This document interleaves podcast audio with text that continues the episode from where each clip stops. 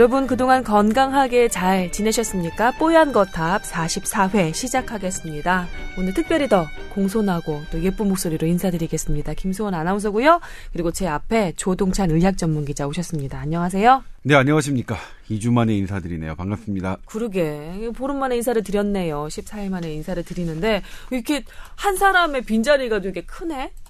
또 워낙에 덩치도 있으셨던 분이라 황희진 교수님 그래도 저기 예정이 있는데 좀 들어는 주시겠죠? 시간이 있, 어, 없으시려나? 자, 가톨릭의대 관동의대 가정의학과 교수신 황희진 교수님 어, 많은 팬을 또 포섭해 오셨었는데 그 팬과 함께 나가시진 않으셨으면 좋겠고요. 그리고 언제까지나 우리 가족으로 생각하고 있으니까 만약에 그 관동의대 그 그 홍보팀 분들께서 예정이 남아 있어서 이 뽀얀 거탑 팟캐스트 방송 들어주고 계시다면 어떻게 이렇게 좀 시간 한번 뺄 수 있도록 한번 힘써 주시는 것도 예 좋으실 것 같습니다. 이렇게까지 했는데 나 혼자 허공에다 대고 얘기한 것 같고 그러네요. 여튼 오늘은 이렇게 단출하게 조동찬 의학 전문 기자와 저 둘이서 한 시간을 한번 어떻게 요리해 보도록 하겠습니다. 어떻게 지내셨어요, 조 기자는? 네, 그냥 뭐 하루살이처럼 하루하루를 살아냈는데 급급하면서 살았죠, 2주 동안. 기자의 삶이란 게 원래 그런가요? 저도 잘 모르겠어요. 원래 그런 건지 뭐 그 최근에 그래진 건지. 음, 예전에는 음, 하루하루가 흥미진진해서 못 살겠다는 그런 얼굴이었는데 지금은 글쎄요. 약간 피곤해 보이기도 하고 그러네. 음, 그러니까 하루하루가 어떤 그 이벤트가 생기잖아요. 음. 그러니까 뭐 정부의 대책도 생기고 어떤 사건 사고가 생기고. 음. 근데 그런 것들이 이제 처음에 공부해 나갈 때는 되게 재밌었 재밌기도 하고 새로운 것을 알 때는 재미 여전히 재밌어요. 근데 벌어지는 사안들이 안 좋은 것들이 벌어지고 음. 그리고 그 대책들이 제가 생각하는 제 마음에 안 들어요. 음. 그럼 뭐 짜증 나죠. 짜증나고 마땅하게 이렇게 제가 표현할 수 있는 영역 내에서 뉴스하기가 너무 어렵고 음. 뭐 그런 것들이죠. 뭐랄까 자기 통제감 같은 게좀 음.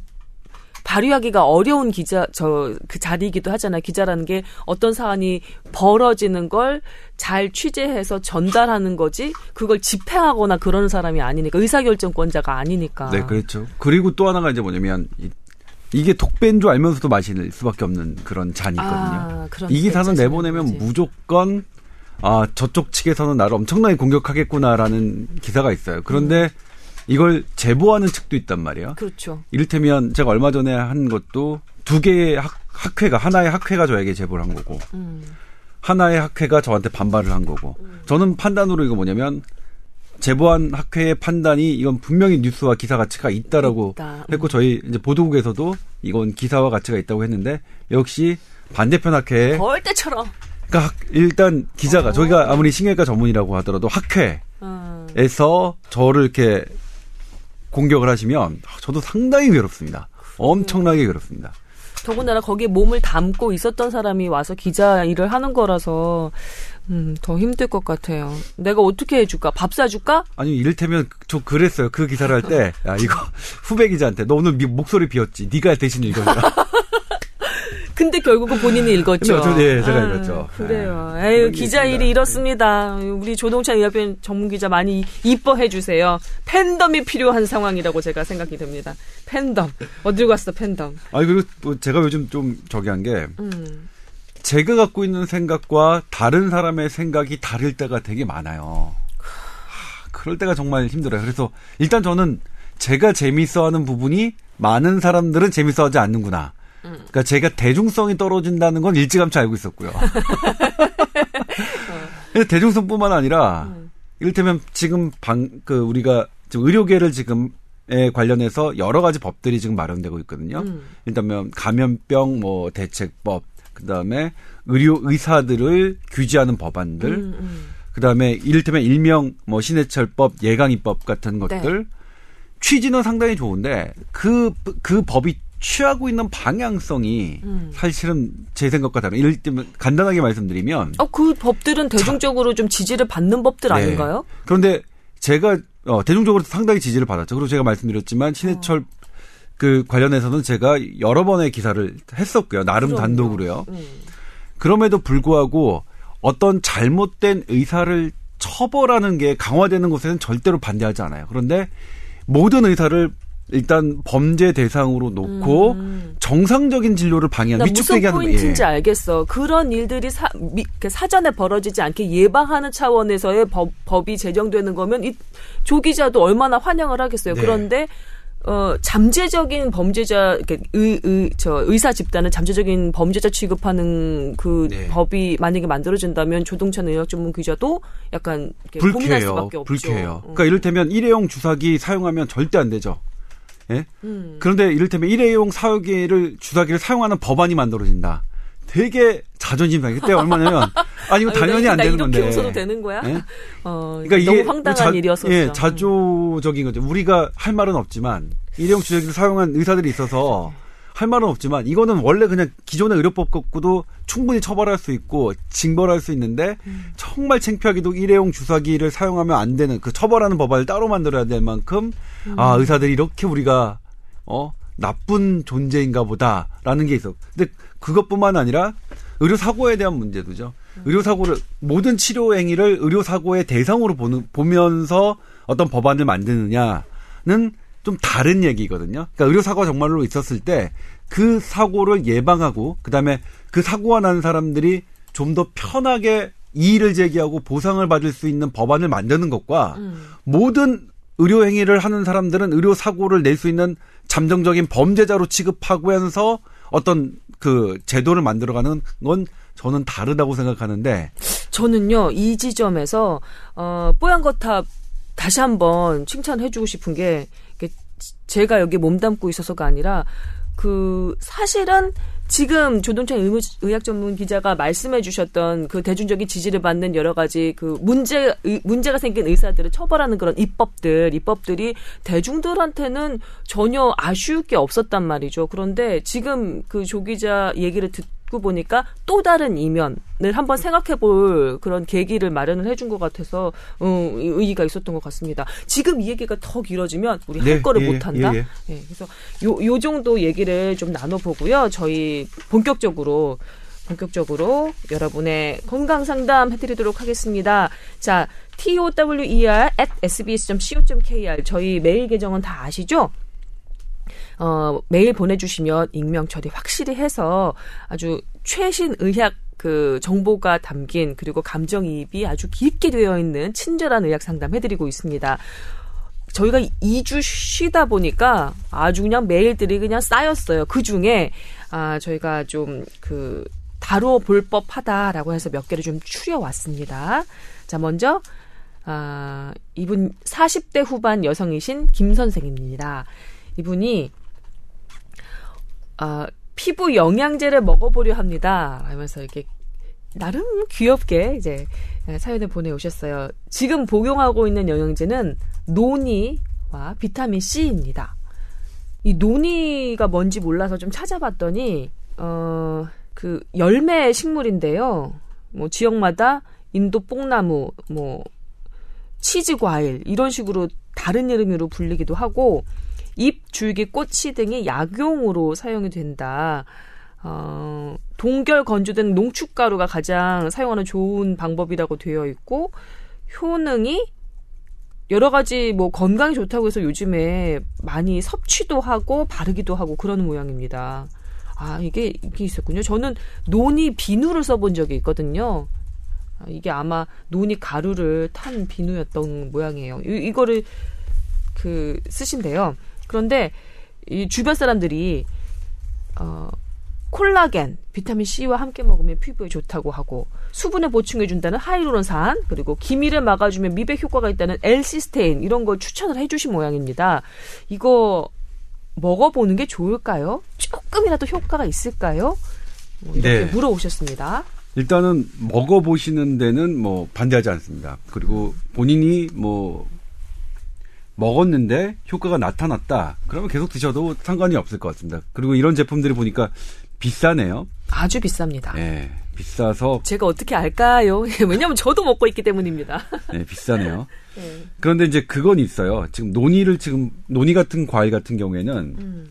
이를테면 그냥 과일로 먹는 것과 이거를 분말로 해서 뭐 동결 건조하고 그냥 건조하는 그런 방법이 있는데 음. 그렇게 건조해서 분말로 섭취하는 것은 양을 조금 늘리기 위한 거죠. 단순하게 이제 과일 자체를 먹는 것보다는 그렇게 분말화했을 때는 더 많은 양을 먹, 먹기 위함인데 음.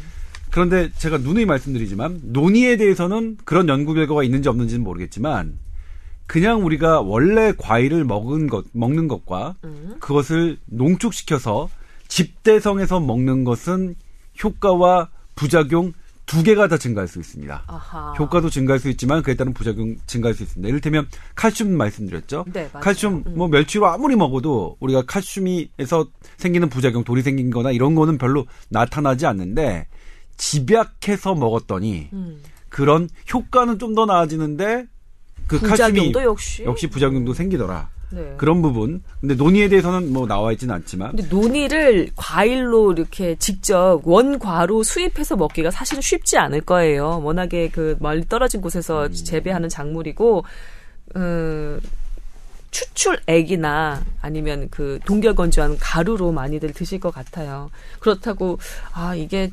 부작용과 효과가 함께 증가하니까 원과를 먹어보자 이러기가 사실 논의가 아, 쉽지 않을 겁니다. 아무튼 그렇습니다. 그래도 음. 뭐 어쨌든 뭐 판매하시는 분들이 어느 정도 이제 사람들에게 먹게 한 후에 이제 판매를 하겠죠. 그래서 음. 특별한 부작용이 나타나지 않는다면 뭐 식품에 대해서는 더 이렇게 크게 왈가왈부를 하고 싶지는 않습니다. 콜라겐 하이루론산 엘시스테인 같은 경우는요? 네, 콜라겐 뭐 먹으면 좋죠. 돼지 껍데기에 많이 있어서 저도 돼지 껍데기 많이 먹었었는데 음.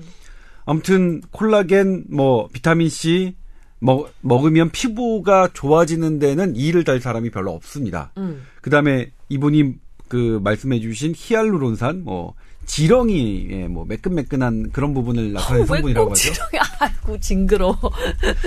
예. 뭐, 뭐, 지렁이를 갈, 갈아서 발라도 될까요? 아무튼. 아유, 예. 아무튼, 그렇, 그렇습니다. 여기에 OH라는 수산화기가 있어서 음. 이게 보습 효과를 나타낸다고 되어 있네요. 지금 제가 그 사전을 찾아보니까 백과사전을 찾아보니까 그런데 히알루론산의 실질적인 임상 효과와 그런 부작용들이 잘 연구되어 있지는 않습니다. 아, 그러니까 임상용으로. 어. 그러니까 뭐 피부가 좋아졌다 이러 이것 때문에 어떤 어떤 효과가 있다라는 거는 나름 되어 있는데 음. 실제로 다른 것과 이 히알루론산만의 피부 증진 효과는 어느 정도 되는지는 조금 어렵습니다. 왜 그게 어렵냐면 음.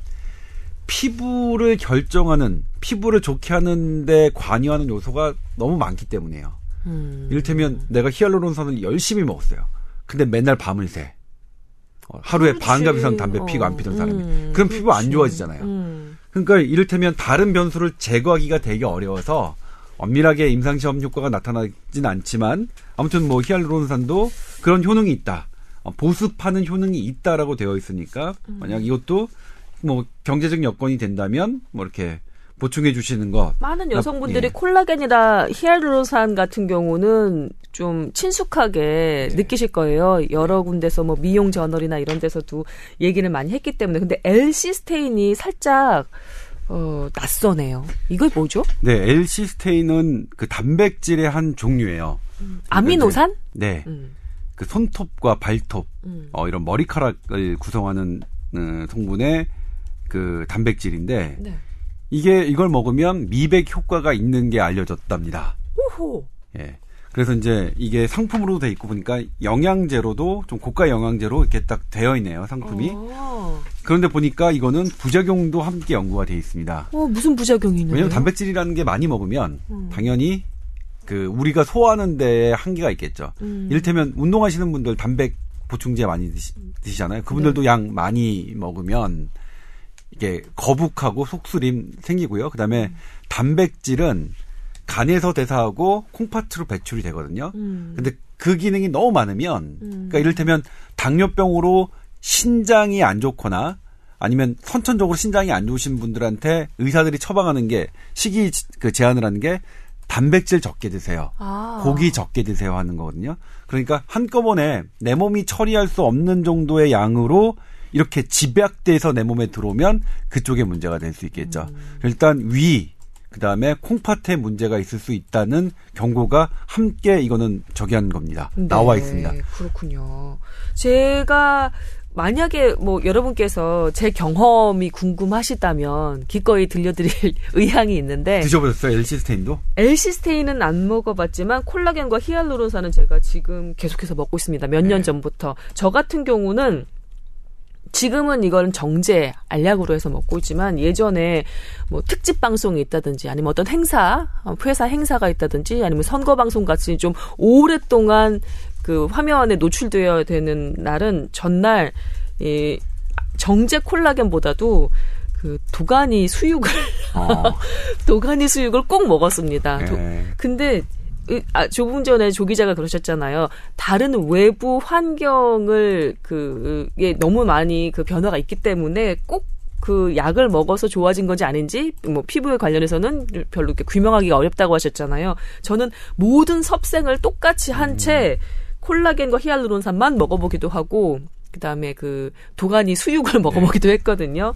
근데 저는 효과를 많이 봤습니다. 네, 예. 그렇군요. 예. 지금 그 김소원 아나운서의 그 피부는 빛이 납니다. 어, 지금 좀 과장했나요? 좀 과장했습니다. 죄송합니다. 뭐가 과장이야 이 사람아 지금 내가 뽀얀 것 같으면 뽀약을 내가 가져왔구만. 아무튼 영양제는 먹는 거는 네. 어 근데 하나 사실은, 궁금한 예. 게 사람들이 그랬어요. 콜라겐이 어 사실 뭐 먹는 거나 바르는 것으로 피부에까지 이 영향을 줄 수는 없다. 어차피 뭐 단백질인데 그냥 다 소화해서 에너지원으로 쓰이고 마는 거다. 어떻게 그게 피부까지 가겠냐 이런 반론도 있었거든요. 네, 사실은 그래요. 제가 지금 드는 생각이 바로 그거였거든요. 아? 동안이를 먹어서 정말 그 콜라겐이 나의 피부까지 가겠느냐라는 부분이 있는데 그래도 안 간다고 해서 할 수는 없겠죠. 양이 어쨌든 늘어나면 음. 내 내가 장에서 흡수하고 그게 흡수된 게 혈액을 토- 통해 돌아다니면서 내 피부로 갈 수가 있으니까 음. 어 이게 뭐 안 된다고 할 수는 없겠죠. 네. 이를테면 저도 그런 경험이 있어요. 그러니까 미용을 저희 분장을 받잖아요. 분장을 네. 받으면 그 분장하시는 분이 저한테 어 조 기자님 어제 뭐 팩하셨어요? 오늘 뭐 점심 뭐 드셨어요? 그랬고 왜요? 그러면 화장이 되게 잘 먹는데요. 그랬고 저는 못 느끼겠는데 그분들은 이제 바르면서 피부 상태가 되게 좋다는 걸 전문인데 예, 전문가 그런가 봐요. 근데 그 김성준 앵- 그 있잖아요 기자 예. 김성준 선배가 지금 정치부장을 하고 계신 김성준 선배 같은 경우에는 특정 고기를 먹으면 그날은 그 분장하시는 분이 100% 한답니다. 저 그 특정 고기가 뭔지 예, 압니다. 예, 예. 그래서 아 그런 게 아. 있을 수 있구나. 물론 이거 지금 제가 말씀드리는 건 비과학적이긴 하지만 네. 의사 선생님들이 들으시면 조동차 나쁜 놈 하시겠지만 뭐 실제로 그런 경험들이 있으니까 재밌는 아니, 경험들이 있으니까 예. 느낀다는데 어떡하겠어요. 그래서 예. 음식은 음식은 뭐 음식에 한해서는 저는 과학적인 잣대로 뭐 딱 돼서 아이 절대로 근거 없습니다 이렇게 말씀드리기 좀 어려울 것 같고 네. 그냥 음식으로 섭취하시는 거는 뭐 하셔도 된다. 아 이게 콜라겐 많은 것 그 다음에 히알루론산 뭐 드시는 거 별 무리 없다면 음. 뭐전 괜찮다고 생각하고요. 엘시스테인 같은 경우에도 본인이 괜찮다면 다만 이제 그런 속쓰리거나 이런 걸 참아가면서 억지로 할, 할 필요는 없겠죠. 네. 그래서 뭐 가격 부담이 없으시다면 뭐 드시는 거 저는 괜찮다고 생각합니다. 네, 김소원 아나운서 제 개인적으로는 콜라겐 히알루론산 정제로 먹는 것보다는 그 도가니 수육이나 아니면 뭐 돼지 껍데기 같은 거겠죠. 식품으로 먹는 것이 훨씬 더 효과가 좋았다는 제 개인적인 경험을 또 말씀드립니다. 네. 그리고 제가 이제 피부과 의사들을 좀 알잖아요. 뭐 원래부터 알았었고 그다음에 기자가 되면서도 많은 분을 알게 됐는데 네. 그분들이 얘기하시는 가장 중요한 게 뭐라고 하냐면 피부에서 제일 중요한 거. 선크림하고 수분 아닌가요? 예, 어, 하나는 맞아요. 선크림하고요. 네. 자외선 차단하고 두 번째는 깨끗하게 닦아내는 거랍니다. 아, 그게 제일 중요해서 그런 거는 보통 환자분들한테 말씀 안 해주신다고 그러더라고요. 수입에 좀 지장이 있기 예. 때문에 저는 그 네, 얘기를 듣고도 설마. 그 밤에 대충 안 씻고 안 씻고 자거든요. 거의 안 씻고 자는데 아무튼 그렇답니다. 저는 신- 실천하지. 못하는데 그분들이 늘 하시는 말씀이 그렇습니다. 그래도 우리 뭐 바랍니다. 조 기자는 골상이 이뻐서 안 씻어도 피부 남자의 생명은 피부라고 생각하는 사람이 지금 제 옆에서 열심히 작업 중인 이승훈 피자인데 노력을 안 하나 보지 요즘엔 네 그렇다고 하네요. 자 다음으로 넘어가겠습니다.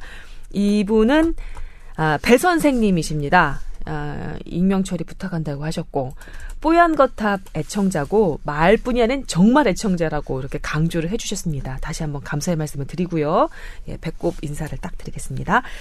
아, 장인어른이 지금 3차 신경통으로 어, 좀 힘들어하고 계신 모양입니다. 장인어른 연세가 43년생이니까 네. 지금 이른이 넘으신 거죠. 어, 술도 거의 안 하세요. 1년에 맥주 한두 잔 드실까 말까.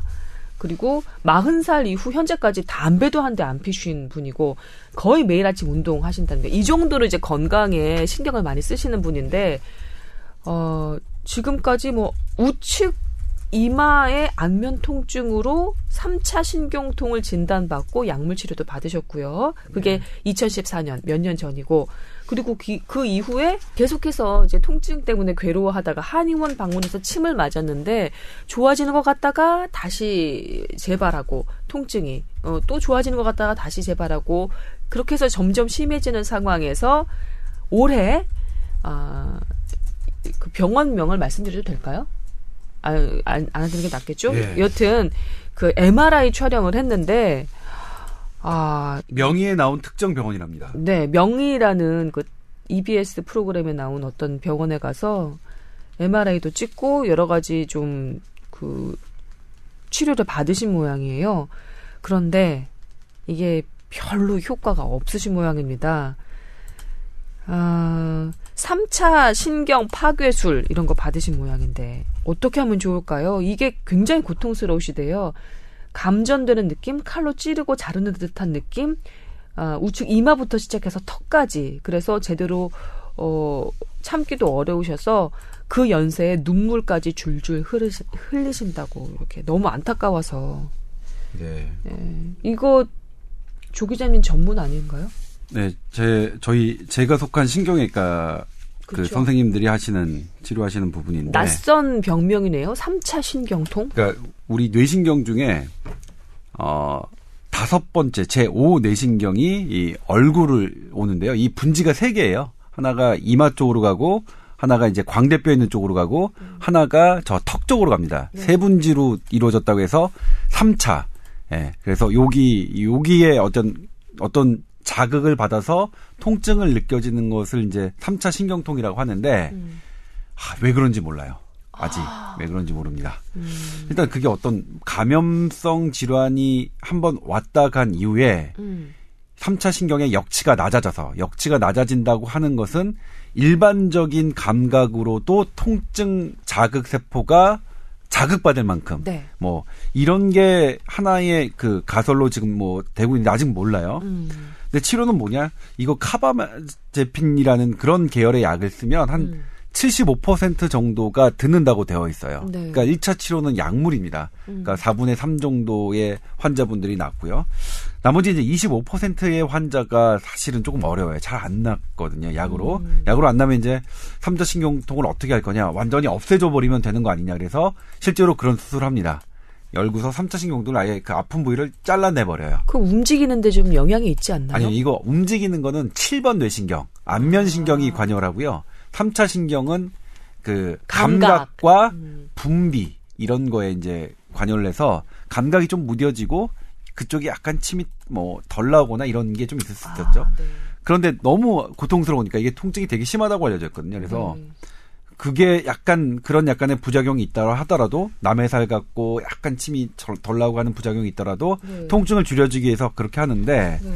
어, 예전, 그니까, 원래는 수술로서 이제 열고 째고서 음. 했다가, 최근에는 이제, 그, 째지 않고 좀 파괴하는 방법이 없을까 해서, 지금 이 명예에 나온 특정 병원처럼, 알코올을 집어넣어서, 그, 알코올이 되게 파괴 작용이 있거든요. 그래서 그 네. 신경을 파괴하는 방법이 있고, 그 다음에, 방사선으로, 거기를 쪼여줘서 3차 신경을, 통증을 유발하는 3차 신경을 쪼여줘서 파괴하는 방법이 있고, 음. 그 다음에 요즘에 라디오 서저리라고 하는 거 있는데 좀 더 그 정밀한 음. 그 방사선 그 칼로 네. 제거하는 방법들이 있는데 각각의 효과들이 어떤 게 더 좋은지는 사실 아직 평가가 덜 되어 있습니다. 음. 예. 근데 이제 뭐냐면 이분이 걱정 말씀하셨던 이 특정 병원에서는 전 세계에서 우리 병원만 할 수 있다. 원래는 전 세계에서 우리 병원만 할 수 있다는 병원 그런 치료법은 가면 안 되는 거죠. 다른 데서는 안 한다는 거니까요. 예? 그러니까 의사들 사이에서 그런 효과나 이런 거를 인정받지 못했다는 거니까 어.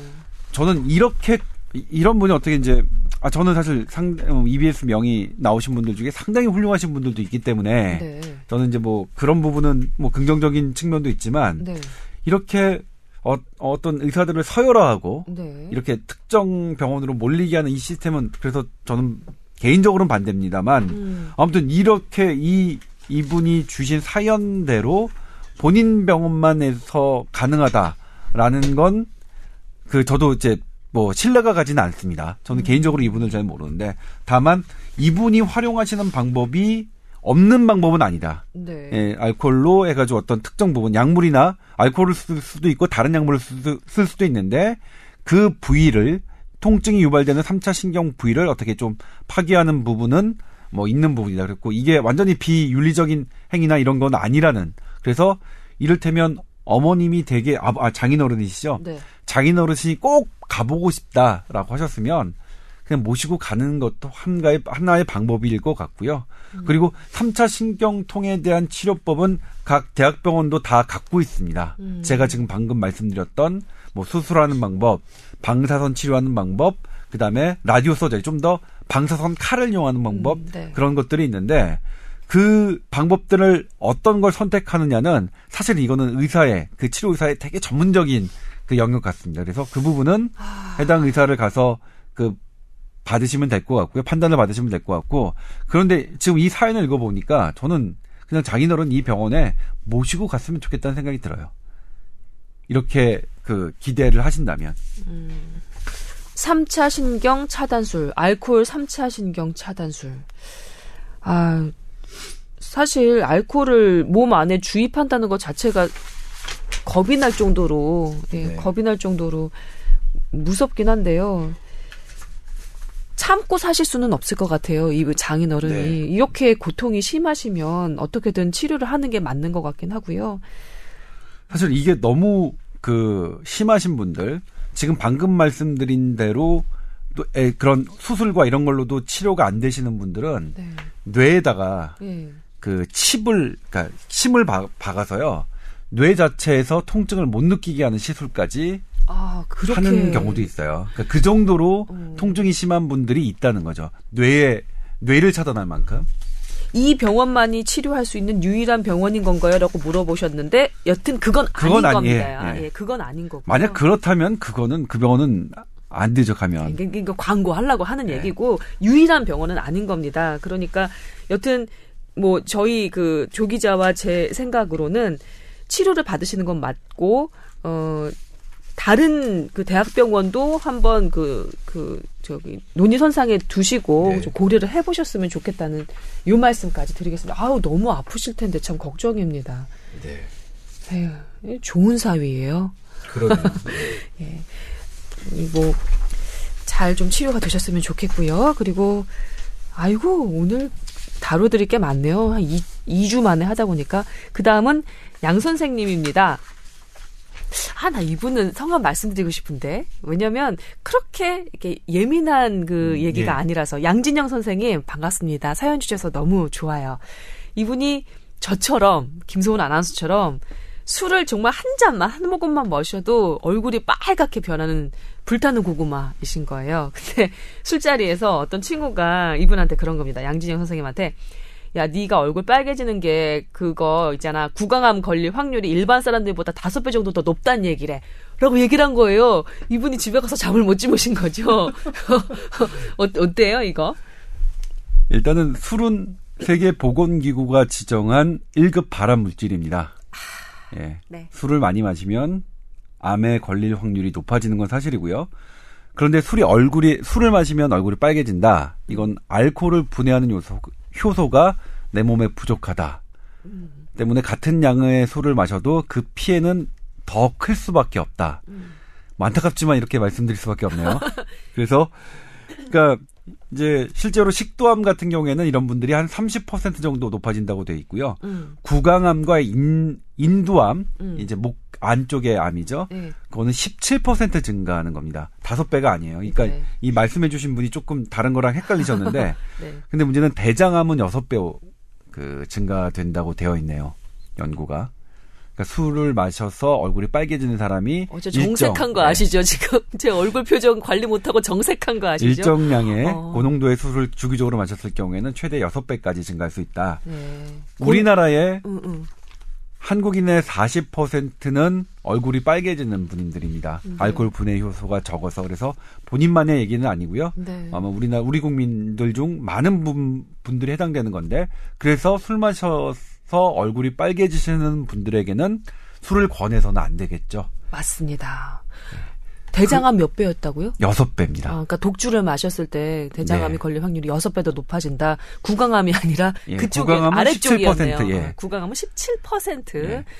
아. 이와 관련해서 제가 드릴 말씀이 있는데 최근에 예전에 그랬죠. 막걸리가 암 예방 효과 있다. 그리고 이틀 전인가요? 막걸리가 위암 예방 효과가 있다.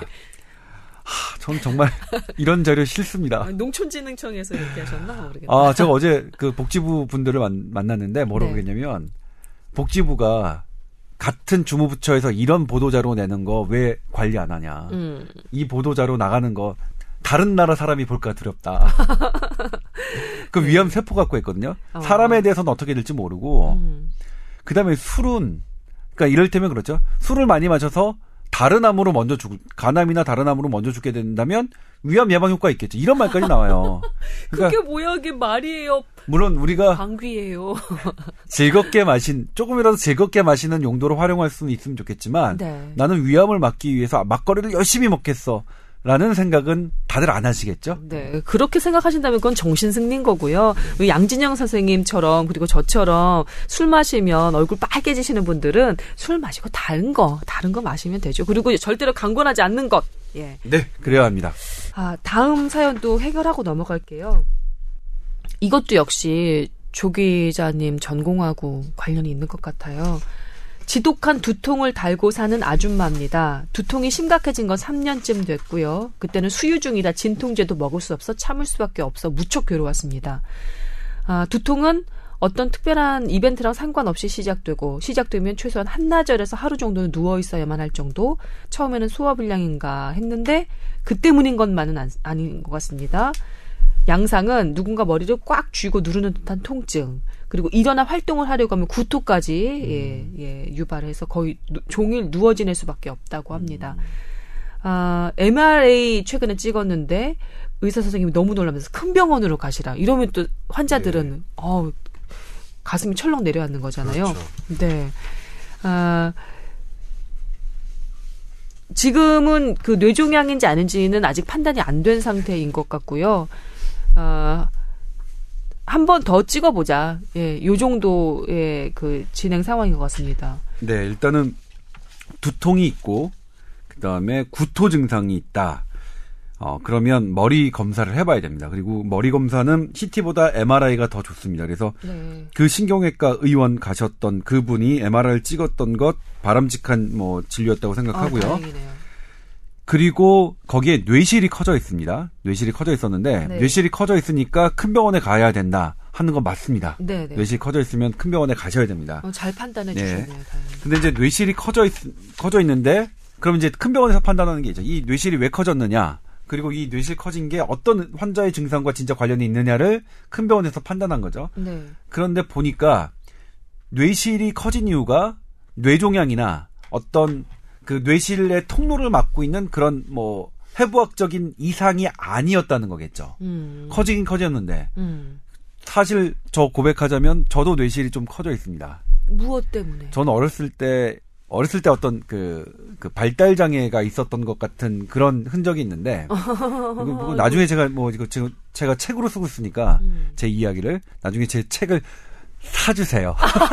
아, 저, 자, 김성주 선배에 이어서 이제 2탄 나오니까. 아니, 아니요. 저. 팟캐스트를 이용해서. 10년, 이 걸릴지 20년이 걸릴지 아, 모르는데. 어, 이건 그래요? 그러니까 네. 제 저기가 아니라 제가 예전, 사실은 이 부분은 제가 이미 써, 썼던 부분입니다. 제가 이제 음. 의대 다닐 때 음. 신경외과 의사를 하면서 군의관 네. 때 저, 저의 이야기. 그러니까 제 신체의 변화죠. 그러니까 저도 뇌실이 커져서 음. 사실은 제 동료인 신경외과 전문의가 제 CT를 그냥 본, 본다면 너 수술 받아야 돼 이렇게 할 정도로 할 정도는 아니지만 어쨌든 그랬어요. 그래서 네. 저는 이제 제 가슴팍에 그러니까 제 지갑에 뭘 그 써놓을 거냐면 어 제가 만약 의식이 쓰러졌을 때 뇌 수두증으로 함부로 판단하지 마시고 음. 제 old CT가 예전에 찍은 CT가 어디에 있으니 old CT와 비교해서 판단해 주십시오. 무조건 머리에 구멍 내지 마십시오. 이렇게 네, 네, 이렇게 네. 얘기하는데 어. 아마 어렸을 때 어떤 그런 부분 뇌 염을 그 알았거나 그러면 뇌실이 커질 수 있어요. 음. 근데 그런 경우에는 전혀 문제가 안 되는 경우도 있거든요. 지금 조 기자처럼. 예. 음. 그런데 이분 같은 경우에는 현재 두통이 있는데 네. 이 두통과 이 뇌, 커진 뇌실이 어떤 관계가 있는지 명확하지 않다는 거죠. 판단은. 그렇죠. 예. 제가 생각해도 그래요. 아, 지금 이 박동성 두통 또 사라지고 그다음에 이게 구토가 사실은 뇌실이 커진다는 건 뇌압이 높아져야 된다는데 음. 뇌압이 높아지면 두통 외에 다른 증세가 나타나야 되거든요. 이분 구토 유발하잖아요. 근데 구토가 끊임없이 나와야 되거든요. 아, 이건 또 예, 끊임없이 나와야 되고 사실은 어느 정도 내 뇌압이 높아지는 순간에는 의식이 떨어진다거나 이런 아주 조금 심각한 증세도 나타나야 되는데 음. 이분은 지금 그렇지는 않아 보이거든요. 네. 그래서 두고 보자고 한 결정도 사실은 되게 용감한 결정이에요. 어. 쉽지 않거든요. 사실 네. 입원시켜서 별검사 별검사 다 해보고 싶거든요. 의사 입장에서는 음. 뇌 뚫어서 실제로 뇌 압이 높은지 안 높은지 검사해보고 싶어요. 음. 의사로서는 사실 그게 더 안전합니다. 음. 입원시켜서 하시는 게. 근데 그건 이제 환자가 엄청나게 좀 고통도 감수해야 되거든요. 네. 근데 아무튼 지켜보자는 결정도 저는 상당히 용감한 그 적이라고 생각을 해요. 음, 그래서 네. 이 말씀대로 너무 걱정하지 마시고, 그러니까 상당히 환자가 위급할 거라고 생각하면 신경외과 의사가 절대로 환자를 다시 돌리 지부에 가셔서 6개월 있다 오십시오 이런 말을 하지 않습니다. 아 일단은 안심하셔도 그렇죠. 되는 일단 거네요. 안심하셔도 되는 어. 겁니다. 그리고 6개월 후에 별 변화가 없다. 그리고 두통 양상도 보니까 그냥 뭐 약에 따라서 조절 조절할 수 있는 것 같고 이렇다고 하면 아마 다른 거 신경과나 이런 쪽으로 두통을 보시는 선생님으로 아마 전과를 할 것 같은데 네. 그냥 지금대로 스케줄대로 가시면 될 것 같아요. 음. 그러니까 뇌실 커진 거 충분히 우리가 고민해 볼 만한 일이고요. 네. 그 원인 찾아야 될 만한 일이고 근데 커졌다고 해서 뇌종양이나 이런 게 없는데 무턱대고 어떤 뭐 공격적인 치료를 하거나 그, 그런 것도 안 되거든요. 음. 그래서 딱 그 정도 단계다. 고민 고민스러운 단계였고 고민할 만한 단계였는데 네. 아 이거 공격적인 치료를 해야 되느냐 말아야 되느냐 또 지켜봐야 되는 단계다. 아. 예 그렇게 생각하시면 될것 같아요. 이 지독한 두통을 달고 사는 아줌마라고 이제 사연 보내주신 우리 김 선생님은 아주 제대로 여기 뽀얀 거탑 찾아오신 것 같습니다. 아, 정말 자세한 설명이었던 것 같고요. 근데 여기 나중에 신경외과 말고 다른 진료과를 가볼까요? 이렇게 물어오셨는데 이건 아니, 이거는 어떤가요? 신경외과가 맞습니다. 이게 적, 예, 적통이에요. 예, 신경외과. 아. 만약 다른 대학병원의 신경외과를 가, 가, 뭐 가신다는 건 모르겠지만 음. 신, 다른 대학병원을 가시더라도 이거는 신경외과를 가시는 게 맞습니다. 음, 네. 아 이분 MRI 찍고 음, 종양일 수 있다는 얘기 듣고 난 다음에 집안이 아예 초상집 네, 분위기였대요. 그래, 그래, 그렇겠네요. 그러면 이 두통을 좀 막아보기 위해서 두통이 이제 시작되는 걸 막아보기 위해서 이분이 특별히 생활하면서 해야 할 어떤 일들이 있을까요? 일단 이 정도 두통이면 그냥 일반적으로는 가라앉지 가라앉지 않을 것 같고요. 네. 이거는 요거에 맞는 아마 약은 처방해 주셨을 것 같아요. 음, 그래서 음. 그 약을 드시고 요게 잘 들으시면 계속 드시면 되고요. 네. 만약 안 맞는 거 왔다 그러면 꼭 6개월이 아니더라도 미리 가, 예, 외래를 좀 잡으셔서 음. 약이 좀 잘안 되는 것 같다. 이렇게 말씀하셔서 두통을 계속 참으실 필요는 없을 것 같고요. 네. 근데 일반적으로는 두통은 이제 뭐 잠과 상당한 관련이 있습니다. 수면 잘 자고요. 음. 그다음에 스트레스 덜 받고요. 그다음에 그걸 잠을 방해하는 다른 물질들을 뭐 차단해야겠죠. 네. 그때문 카페인이 들어간 음식이 음식 같은 것들인데 아무튼 그렇습니다. 두통 같은 경우는 저도 좀 궁금한 점이 있는데 두통의 여러 가지 양상들이 있잖아요. 이분 같은 경우는 좀 쪼여드는 네. 쪼여드는 그런 그 통증이라고 하셨고 여기 사연에 보면 박동성 두통이 특히 위험한 이런 증상이 있으면 보고를 해보라고 네. 그렇게 또 의사 선생님이 그러셨대요. 네. 박동성 두통은 또 뭡니까? 박동성 두통은 이제 우리 심장이 뛰잖아요. 네. 심장이 펄쩍 뛰면서 어, 모든 동맥을 통해서 피 공급을 하죠. 네. 그래서 동맥도 심장과 똑같은 박동을 갖고 있습니다. 우리 음. 뭐 일, 일례로 맥 짚어보면 뭐 음. 뚝뚝 뛰지 않습니까? 네. 뇌도 마찬가지입니다. 음. 뇌가 갖고 있는 동맥을 으로 박, 심장의 박동이 전해지는데 네. 우리가 뇌를 열자는 뇌 수술을 하기 위해서 두개골을 딱 절개하면 뇌가 뛰어요. 네. 뛰어요. 그리고 뇌가 뛰는 사람 같은 경우에는 우리가 대단히 긍정적으로 봅니다. 이를테면 교통사고를 심하게 당해서 네. 뇌출혈이 돼서 우리가 수술방에 들어가서 뇌를 딱 열었는데 네. 뇌가 안 뛰고 있다. 그러면 예후 거의 안 좋습니다. 안 뛰고 있어요. 그러니까 심각한 사람은 어. 그러니까 뇌가 펄쩍 펄쩍 펄쩍 뛰는데 아, 저 흥미롭다 이 얘기 예? 듣는 거. 예. 이 펄쩍 펄쩍 뛰는 자극이 우리는 평소에 절대로 통증을 안 느끼죠. 통증 음. 자극으로 안 느끼죠. 음. 아예 그냥 못 느낍니다. 뇌가 뛰는 걸. 음. 그런데 이게 통증 자극으로 느껴지는 거예요. 어. 이건 뭔가 우리 뇌에 뭐 변화가 있다는 거죠. 아. 그러니까 기본적으로 압력이 세진 상태라서 네. 압력이 세진 상태라서 심장이 그 박동하는 순간에 압력이 압력대 압력이 더 높아지면 음. 통증을 유발하거나 음. 아니면 뇌가 뇌에 염증이 있어서 작은 자극에도 통증을 느낄 만큼 그런 상태가 되면 그 심장 박동의 그런 그 전달이 두통을 유, 유발하는 거거든요. 그래서 어. 박동성 두통은 어, 뇌를 보는 의사들이 되게 중요하게 생각합니다. 심장의 자극이 나에게 통증을 일으키는 거니까. 네. 그런데 편두통을 앓고 계시는 분들 중에는 이게 특별한 이유 없이 음. 어, 이렇게 박동성 두통이 나타나시는 분들이 있어요. 음. 그러니까 왠지는 모르겠는데 사실 편두통 원인 우리가 아직 잘 모르고 있거든요. 네. 근데 모르고 옛날에는 그 두통이 아주 심한데 정상인 경우를 우리가 편두통이라고 얘기했는데 지금은 그렇게 얘기하지 않습니다. 아 머리가 아픈 이유가 분명히 있을 텐데 아직 현대 의학으로 밝혀내지는 발, 아, 못한. 밝혀내지 못한 어. 뭔가 이유가 있을 거다라고 생각하는데 아무튼 근데 이제 뭐냐면 편두통 환자들이 나중에 보니까 뇌동맥류 그를 갖고 있을 확률이 한 두 배 정도 높아요. 뇌동맥류는 그 박동성 통- 두통이 있을 수 있는 병이고요. 아, 네, 아니 뇌동맥류는 아니다. 뇌동맥류는 평소에는 증상이 없다가 네. 그게 터지면 뇌출혈이 되는 아, 거거든요. 그렇죠. 그럼 동맥이 이렇게 꽈리처럼 이제 예, 부푸는 그렇죠. 건가요? 그렇죠. 아. 그래서 이게 거의 하버드대 그 연구인데 그래서 우리가 편두통을 무조건 정상 이라고 얘기하기가 조금 어려워졌어요. 네, 그래서 이제 편두통이 계신 분, 특히 전조 증상이 있는 편두통을 갖고 있는 분들은 음. 어 본인 돈을 조금 들더라도 뇌혈관 검사를 미리 받아보시는 걸 저는 권해요. 아. 그런 분들은 아, 그 어쨌든 연구 결과가 그렇게 나왔으니까 네. 그래서 박동성 두통에 대해서는 그런 부분 때문에 의사들이 환자분들에게 더 자세하게 묻고 음. 그런 거다라는 말씀을 드리는데 그런데 이게 뭐 있다가 없고 점점 심해지지 않고 뭐 그렇다면 당장은 크게 걱정하실 필요는 또 없어요. 음, 예. 기- 알겠습니다. 소화가 안 돼서 체했을 때 머리가 찌릿찌릿 아픈 거는 네, 그건 상관이 있습니다. 어. 이게 위하고 또 이제 이게 해부학이 발달하면서 그 관련된 건데 뇌신경 우리가 예전에 얘기했던 미주신경이 음. 위까지 관여를 해요. 음. 그래서 이 이를테면 뇌가 뇌압이 증가해도 소화가 안 됩니다. 그리고 뇌압이 증가하면 그 우리가 구토를 하는데 네. 또 구토를 하면 뇌압이 또 낮아, 낮아지는 효과가 있어요. 아 연결돼 이게 있네요. 연결이 돼 있어요. 그렇기 때문에 뭐 소화가 안 되면 어지럽고 머리 아플 수 있고요. 반대로 머리가 아프고 머리에 문제가 있을 때 소화에 어떤 작용이 안 될 수 있습니다. 그렇구나. 네. 하여튼간 참 인체는 신비로워. 네. 인체는 참 신비롭습니다. 자, 건강 상담은 음, 이렇게 좀 해결을 해 드렸고, 자, 오늘의 본격 주제 넘어가도록 하겠습니다.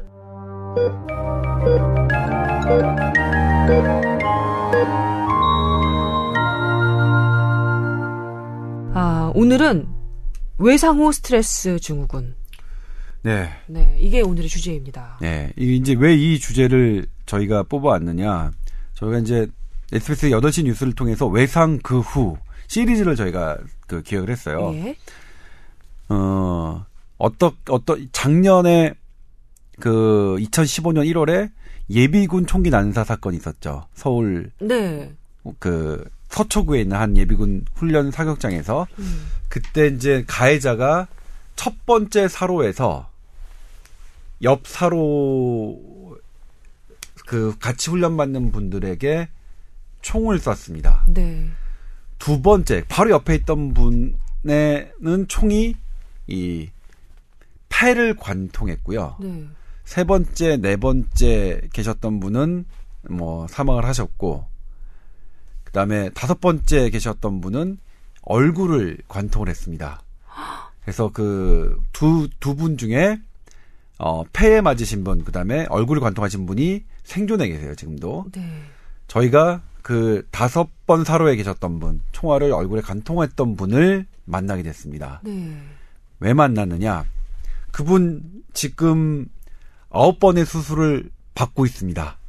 그러니까 이게 총알이 턱뼈를 그 손상시켜서 네. 본인의 정강이 뼈를 대신 이식했거든요. 아. 근데 이제 여기 총알 파편들이 네. 완벽하게 제거가 잘 안 돼요. 그래서 여기에 외부 이물 이물질이 있으니까 계속 염증 반응이 일어나서 아. 거기에 자꾸 골마서 이제 계속 수술을 받으시는데 질문. 네. 총알은 왜 파편에 있는 거죠? 그 산타, 산탄총도 아닐 텐데? 저도 그건 잘 모르겠는데요. 보통 우리가 왜 총알의 원리는 모르겠지만 제가 환자를 봤을 때 머리에 총이 스쳐간 분들도 파편이 머리뼈에 박혀 있는 경우가 있어요. 아, 총알에 그래요? 이것들이 그걸 일일이 제거 못 합니다. 아. 그러니까 왠지는 전 모르겠는데 총알에 날아갈 때 이 그 껍데기 쇠로 있는 것들이 다 뭐 이렇게 폭탄처럼 이렇게 되나 봐요. 음, 통과할 때. 그렇구나. 예. 그런데 이제 그분 같은 경우에도 그런 거죠. 아, 그 턱에 이루이루 어떻게 다 빼, 그걸. 근데 이제 이분이 지금 가장 고통스러워하는 게 뭐냐? 정신적인 고통이에요. 본인, 그러니까 제가 만나봤을 때 뭐냐면, 네. 어, 이거는 괜찮다. 이거는 내가 이제, 아, 뭐 살겠고, 이게 해도 살았다고, 뭐, 어쨌든 죽을 뻔한 고, 고비에 살았는데, 네. 지금 이거 어쨌든 뭐 불편하고 여전히 뭐 씹는 거 저기 하고 여기 지금 얼굴 약간 부은 상태거든요. 음, 음. 하지만 괜찮다. 근데 뭐가 제일 괴롭냐? 네. 그- 매일 매일 매일 악몽에 시달린답니다. 아, 누구를 죽이는 꿈. 내가 죽는 꿈. 네. 가족이 누구 죽이는 꿈, 음. 가족이 죽는 꿈. 아, 그렇겠죠. 그 다음에 여기서 어디서 뭔가 총소리만 팍 나더라도, 어, 놀래고. 음. 그런데, 지금 이분 같은 경우에, 이는 아직 보상 절차가 다 끝나지 않았습니다. 음. 근데 보상 절차가 완료된 앞서 말씀드린 팔을 관통했던 분은 음. 보상 절차가 끝났는데, 얼마가, 보상액이 얼마인지 아십니까? 글쎄요. 760만 원입니다. 그래서 이게 사실은 좀 고민이 됐어요. 760만 원이 정말로 많이 보상된 건가? 저도 마- 판단하기 어렵네요. 저는 좀 부족하다고 생각해요. 한 어쨌든 국방의 의무를 다해서 이렇게 했고 그리고 여러 가지 이런 부분들을 후유증들이 남아 있는데 근데 아, 왜 후유증이 남아 있어요? 예, 이분 같은 경우도 상당히 고통이 시달리고 있죠. 아, 일단 그 가장 큰 건 현재 정신적인 고통인데 네. 근데 이분들이 정신적 고 이런 정신적인 고통을 크게 당하는 것에 비해서 보상이 적게 이루어지는 거는 이 정신적인 이 상태 외상 후 스트레스 장애는 인정받지 못했습니다 현재까지. 예, 이건 문제예요 이게 이것 때문에 저기 하고 있는데 일단 우리가 정신의 문제가 되게 중요하게 부각되고 있지 않습니까? 네. 그런데 우리의 그런 제도, 관련 제도에서는 이 정신의 문제를 중요하게 생각하는 게 반영이 안 돼 있는 거예요. 음. 예. 그 다음에 또 이런, 이분을 취재하다가 또 어떤 분을 만났냐면, 1999년도에 시랜드 화재 사건이 있었습니다. 네. 그죠? 그때 그 초등학생, 그 다음에 유치원생들이 그 수련을 갔는데, 음. 거기에서 화재가 발생했습니다. 음. 화제가 아, 제가 손으로 책상 치는 소리가 많이 들린다는 우리 담당 PD의 이제 이 쪽지가 돌았습니다. 죄송합니다. 네. 근데 그분 같은 경우에 이제 17년이 지났죠. 만나 뵀거든요. 네. 여전히 정신적인 고통에 시달리고 있었습니다. 외상 후 스트레스 증후군은 시간이 나는 지난다고 저절로 해결되는 게 아니라는 거죠. 사람들이 그걸 많이 착각하더라고요. 굳건한 정신으로 참으면 되지라고 하는 게 제일 큰 네. 착각이고 두 번째는 시간이 약이라고 생각하는 게 두 번째 착각이라고. 예. 예. 이분 같은 경우에는 뭐냐면 당시에 7살이었습니다. 그래서 그 갔다 왔는데 반에 친구들이 없어요. 이분 같은 사연이 좀 기구한데 이분이 원래 7살이라서 7살짜리 반에 들어가서 자야 되는데 그때 방이 좁아서 이분만 6살짜리 방에서 잔 음. 거예요. 네. 근데 7살짜리 그 방이 화재가 난 거예요. 아. 그러니까 본인 친구들은 다 목숨을 잃었고 네. 본인만 어떻게 이제 살아남은 거네요. 예, 살아남은 거죠. 근데 몰라요. 일곱 살짜리가 뭘 알겠어. 유치원 왔는데 자기 친구들이 안 보이지만 그게 죽음이라는 건 생각을 못 했겠죠. 음. 그러다가 이제 초등학교 고학년이 되고 사춘기가 돼서 음. 내가 겪었던 사건이 뭔지 쳐보는 거죠. 검색해보고 예, 알게 되고. 시랜드 사건이 뭔지 쳐보고 이게 어떤 일이었구나. 그럼 그때 내 친구들이 다 세상을 떠난 거구나. 음. 그때부터 혼자 살아남았다는 죄책감에 시달리는 거죠. 음. 예. 어, 죄책감뿐만 아니라 일상생활도 뭐 불편하죠. 이를테면 타는 냄새가 난다. 그럼 뭐 완전히 예, 발작 일으키는 거예요. 예. 그다음에 소방차가 지나간다. 그러면 그 소방차가 우리 집에 가는 건지 아닌 건지 계속 확인해야 되고. 어, 예. 어. 그러니까 사실은 상당히 고통스러운 거죠. 네. 근데 이분 같은 경우에는 어 이런 정신적인 도움을 받았느냐 전혀 받지 못했어요. 전혀. 그러니까 우리가 1999년도에는 우리가 정신을 생각할 만큼의 생각 그래. 이런 게 없었죠. 여유가 없었는데 네. 아니 그래도 2010년도 있고 2012년, 13년, 14년, 15년 이렇게 많았는데 왜 그때는 우리가 못했을까? 안 했어요. 그래서 이분이 음. 올해 처음으로 그 정신 치료를 받고 있습니다. 그러니까 네. 우리가 정신적인 것들이 상당히 중요하다고 생각하지만 실제로 봤더니 음. 그렇지가 않더라는 거예요. 네. 그 다음에 또 하나가 문제가 이제 이 어머니였잖아요. 이 그 총을 맞, 맞았던 예비군 어머니. 어머니를 만나 뵀는데 어, 힘들었어요. 이 어머니 이제 사실 언론 안 나오시려고 하는데 제가 어, 어쨌든 설득을 했어요. 음. 어머니 어머니 입장에서는 사실 잃을 게 없는데 음. 어, 지금 어쨌든 되게 억울한 상태고 뭐 그런데 뭐하러 그러냐 나오셔 음. 나오셔라. 그래가지고 뭐 일단 제가 보도를 한다고 해서 보상이 더 좋아지거나 제도가 바뀌거나 이럴 이러, 이렇게 할 자신 은 없지만 음. 그래도 속은 후련할 수 있다 아. 했는데 어머님이 나중에 이제 새 시리즈를 보시고 문자를 주셨더라고요. 정말 속은 후련해졌다고. 뭐 아직 뭐 음. 보상이 되거나 이런 건 아니, 아니지만 근데 이 어머니 같은 경우에는 일단 전화를 받았겠죠. 음. 갑자기 그 부대에서 그 남편에게 먼저 왔고 남편이 빨리 뭐 무슨 부대에서 사고가 났다는데 뭐 좀 다쳤나 보지? 강남 세브란스에 빨리 가봐 라고 했대. 요 그래서 아무 생각 없이 택시를 탔는데 네. 택시에서 뉴스가 나오죠. 뉴스가 나오는데 택시 기사가 어. 기사님이 저런 미친 XX 왜 거기 가서 그 총을 그렇게 총질을 하면 어떡해? 참 미친 사람 많아. 어, 어. 이렇게 하는 거야. 그 얘기를 듣고 이 어머니가 아 내 아들이 거기 있었는데. 그래서 어. 완전히 막 소리를 면서 하나님 살려주세요 이렇게 어. 하니까 택시 기사가 아 상황을 파악하고 아무 말도 없이 비상등을 켜고 어, 가셨대요 빨리. 어, 그러니까 어, 그런 어, 사안이죠. 어. 그리고 또 이 어머니 응급실 당시에 딱 갔는데 어. 자기 아들이 없더래요. 어, 우리 여기 예비군 왔- 훈련에서 어, 왔던 어. 환자 있는데 왜 없냐고 했더니 어. 저분이 그분이라고 그러더래요. 딱못 알아본 거예요? 예, 이름표는 자기 아들 이름이 맞는데 어. 얼굴에서 피가 막 낭자하니까 못 알아본 못 거야. 알아보는 거야. 이 어머니 어떻겠어요? 이, 이, 이 충격이. 아, 말해 뭐예요. 예. 아. 이거 뭐 연구로도 너무 잘 돼 있거든요. 네.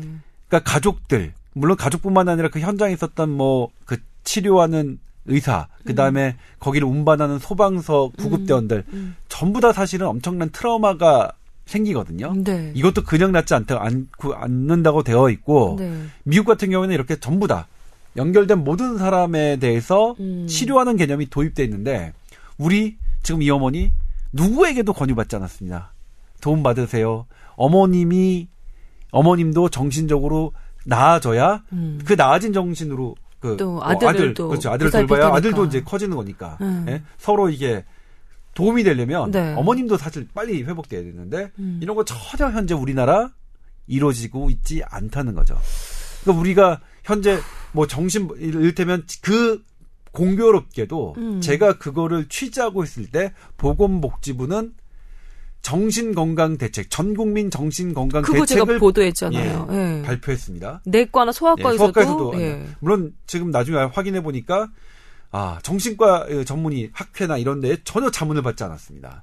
어, 어떻게 그래서 나중에 정신과 의사 협회에서 성명을 냈습니다. 음. 전문가 협의 없이 정신과 대책을 내놓는 거 도대체 어떻게 된 거냐. 어. 그리고 어 전문가 단체는 당신들의 제도에 대해서 뭐 동의하지 않는다 라고 음, 얘기를 했는데 음, 음. 그것도 문제지만 이를테면 내가 어떤 커다란 제도를 국가가 당신 우리는 우리 국민들의 정신 건강 책임지겠어라고 발표를 하기 전에 우리가 현재 미진한 게 뭐지? 라는 거 먼저 돌, 돌아봐야 되는 거 아닐까요? 그럼요, 돌아보고 그럼, 음. 야 이거 지금 우린 우리가 제도부서부터 일단 시급한 사람의 정신부터 안 돌고 안, 안 돌보고 있었네. 이거 빨리 빨리 돌보자. 어, 그러니까 외상 당했던 거 국가적으로 어쨌든 큰 뭐 사고가 사고가 있었던 거그 사람들 정치적으로 어떻게 우리가 잘 보살피고 있는지 그 가족도 얼마나 잘 보살피고 있는지 음. 거기에 관여했던 경찰 뭐 그다음에 구급대원 어떻게 보내고 있는지 먼저 돌아보고 급한 부분부터 내 나를 돌아보고 했으면 좋았을 텐데 전혀 그- 지금 뭐냐면 제가 취재를 해보니까 우리나라 정신 대책 없어요. 지금 우리 지금 현실입니다 이거 예? 어느 그 정도나 그, 대책 없다고 느끼세요? 그 기준이나 어떤 준거들이 있었을 거아요 어떤 그 일테면 뭐 의료 의료 그러니까 일테면 가족들에게는 전혀 정신 그러니까 당신도 피해자입니다. 음. 라는 그리고 당신도 도움을 받아야 됩니다라는 거 전혀 안 돼 있고요. 음. 그리고 피해 당사자도 정신적 피해에 대해서는 어떠한 전혀 보상 못 예, 받고 보상을 받을 수가 없는 예, 그런 현실이었죠. 그렇기 때문에 어, 우리 살얼음팔 위를 살고 있는 것 같다 진짜. 네. 음... 이런 부분을 우리 우리 시청자분들이 이제 뭐 해결해 주실 건 아니지만 만약 이 방송을 듣고 있는 그 정부 보건복지부의 담당자분들이 있으면 좀 돌아봐 주셨으면 좋겠어요. 물론 이걸 이거를 보상하는 데는 보훈처입니다. 예? 부서가 음. 다르지만 보훈처 얘기해야죠. 이거 해야 된다. 지금 예. 정부가 나서서 그거를 그 저그 그 트라우마 관련한 그 조치를 해야 될 것을 민간 상담사들이 자원봉사 형식으로 지금 메꾸고 있는 상황이에요. 제가 우리 회사에서도 임직원 건강관리 시스템이라고 그래서 뭐 한 6회 정도 회사에서 좀 지원을 해가지고 건강 그 저 정신 상담 그 받는 그런 프로그램이 있는데 제가 한번 해봤거든요. 상당히 저도 도움을 많이 받았어요. 그런데 그 상담해주는 선생님이랑 그 이 정, 정신적인 문제를 해결하는 이, 이 문제, 그, 이 문제에 대해서 좀 말씀을 나눠봤는데, 상담하시는 분들이 상당히 박봉이고, 상당히 박봉이고 그리고 그 재능 기부를 할 것을 음으로 양으로 많이 강요를 받으신대요. 음. 예. 그 그래서 어 본인들이 보람을 가지고 어, 그런 관련한 일을 하시긴 하지만 나름대로 스트레스도 또 역으로 많이 받은, 네. 받는다고 하시더라고요. 나라가 떠맡아야 할 일들을 지금 엉뚱한 사람들한테 완전 재능 기 부 열정페이하는 식으로 지금 그마저도 이렇게 돌리고 있는 그런 형국인 것 같더라고요. 어, 안타까웠어요. 그 얘기 들으면서도. 네. 아무튼 저희가 외상후 스트레스 증후군을 끌고 나온 건 이거 뭐 모르시는 분 없잖아요. 이게 뉴스가 뉴스 새로운 어떤 여기 이것과 관련된 어떠한 새로운 연구 결과를 소개시켜 드리려고 말씀드리려고 한 게 아니라 음. 외상후 스트레스를 대하는 우리 사회가 우리 사회 현실을 말씀드리고 싶어서 제가 취재를 해봤더니 지금 방금 말씀대로 네. 정말 상당히 다른 나라 할까 두려운 네? 미국이나 프랑스, 영국의 어 사람들이 알까 두려운 정도로 사실은 거의 방치돼 있다. 네. 게다가 그런 불의의 사고들로 얻게 되는 트라우마 말고도 상시적으로 트라우마에 노출된 분들이 있잖아요. 소방대원이라든지 네. 아니면 간호사들, 네. 그다음에 그 의료 현장의 의사들 같은 경우 그런 분들도 이 정신 건강 관리를 이렇게 의무적으로라도 그분들은 받아야 하는데 그분들도 역시 아무런 뭐 이렇게 대책 없이 그냥 위험에 노출되어 있는 상황인 것 같더라고요. 그 기사를 보면서도 상당히 안타까웠던 기억이 납니다. 네. 정신 건강 어떠세요, 조 기자님은? 저요? 음.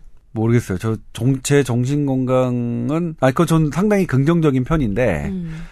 어, 긍정적으로 생각하려고 노력하긴 하지만 아, 힘들 때 힘들 그러니까 일단 그건 있더라고요. 체력이 떨어지면 역시 정신도 같이 떨어지는 것 같아요. 저, 저는 음. 정신이 늘 뇌에 있다고 생각하니까 음. 체력이 떨어지면 뇌의 체력도 떨어지고 음. 그래서 힘든 것 같은데 아무튼 근데 스트레스는 진짜 안 좋은 것 같아요. 그러니까 스트레스가 음 어느 정도냐면 이제 이를테면 어 완전 제가 올해 극심한 두통에도 시달려 봤거든요. 음. 아, 뭐 도저히 뭐 못 참겠는, 그러니까 온갖 약을 다 뭐 먹어야 하는 용량을 상당히 많이. 음.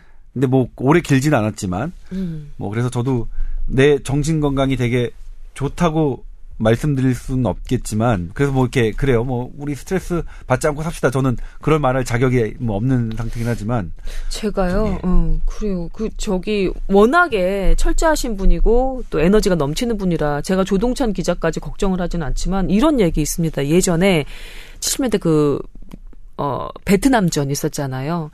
베트남전에 참전한 미군의 전사자 숫자와 그 베트남 참전하고 난 다음에 다시 돌아온 그, 그 전역했다고 하나요? 그 미군의 자살자 숫자가 무시할 못할 정도로 서로 비교 가능할 정도로 그렇게 어마무시하답니다.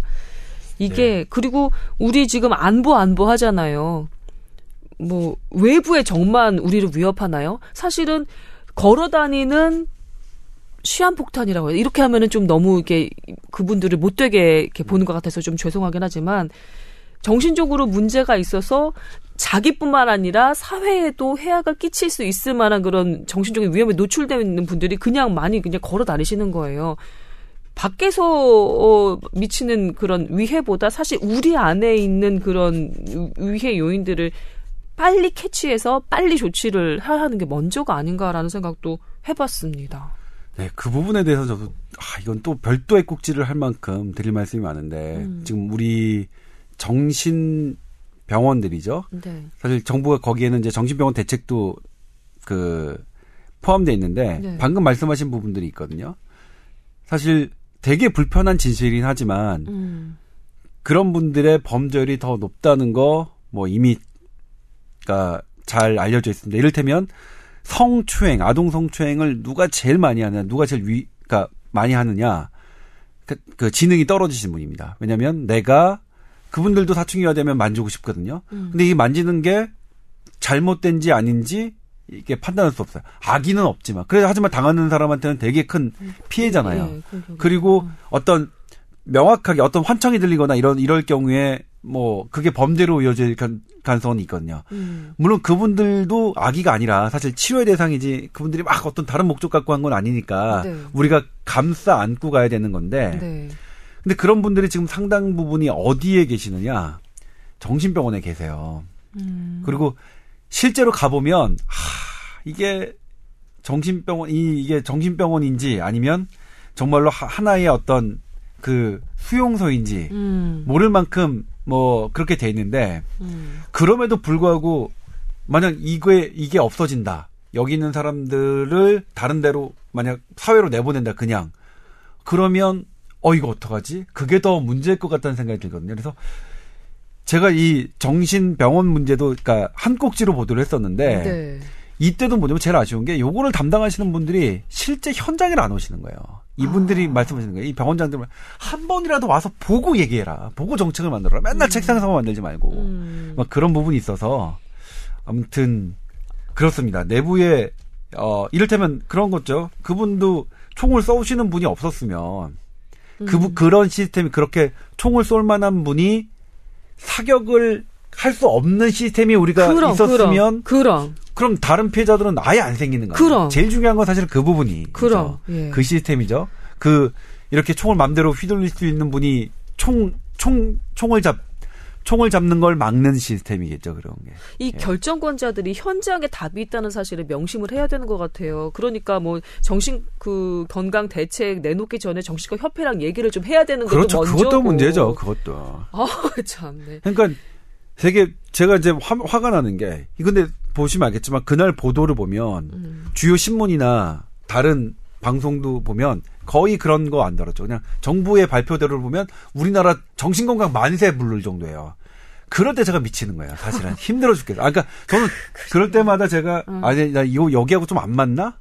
그러니까 왜 어제 제가 이제 특정한 부서 뭐 언쟁이 됐는데 음. 왜 보건복지부 출입 기자가 왜 보건복지부 대변인처럼 기사를 쓰냐? 충분히 그거 우리는 대변인의 브리핑과 보도 자료만으로도 충분한데. 어구 이뻐라 조 기자. 아니요, 근데 저 이러, 어. 이렇게 얘기하면 이거 듣는 기자분들 저 되게 욕할 겁니다. 되게 욕해요. 아. 사실 되게 욕 많이 먹고. 내밥 사줄게. 어, 아니. 근데 저도 어. 자신은 없습니다만 아, 그런 부분들 때문에 좀 스트레스 받는데 아무튼 정신건강 그 뭐 세우시는 분들 좀 더 현장의 목소리 듣고 이 부분은 저도 매우 또 깊이 관심 있어 하는 분야예요. 또 대학도 심리학과 네, 나왔고 네. 그 상담 심리학을 전공해볼까라고 생각했던 사람의 한 사람으로서 매우 예 깊이 깊이 깊이 관심을 가지고 있는 부분이거든요. 아, 세상 모든 일의 처음은 사람 마음을 움직이는 거거든요. 나는 늘 그렇게 생각을 해왔어요. 근데 우리는 마음을 너무 무시했어. 네. 마음을 너무 네. 무시했어.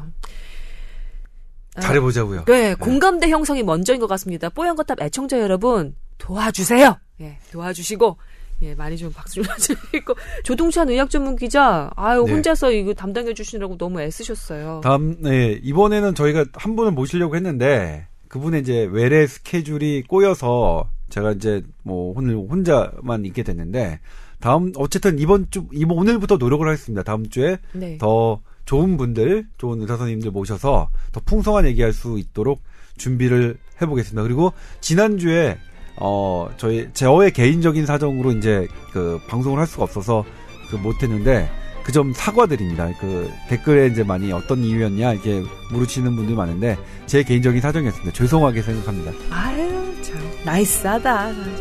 젠틀하다. 자 뽀얀 거탑 여기서 마무리하겠습니다. 여러분 감사합니다. 고맙습니다.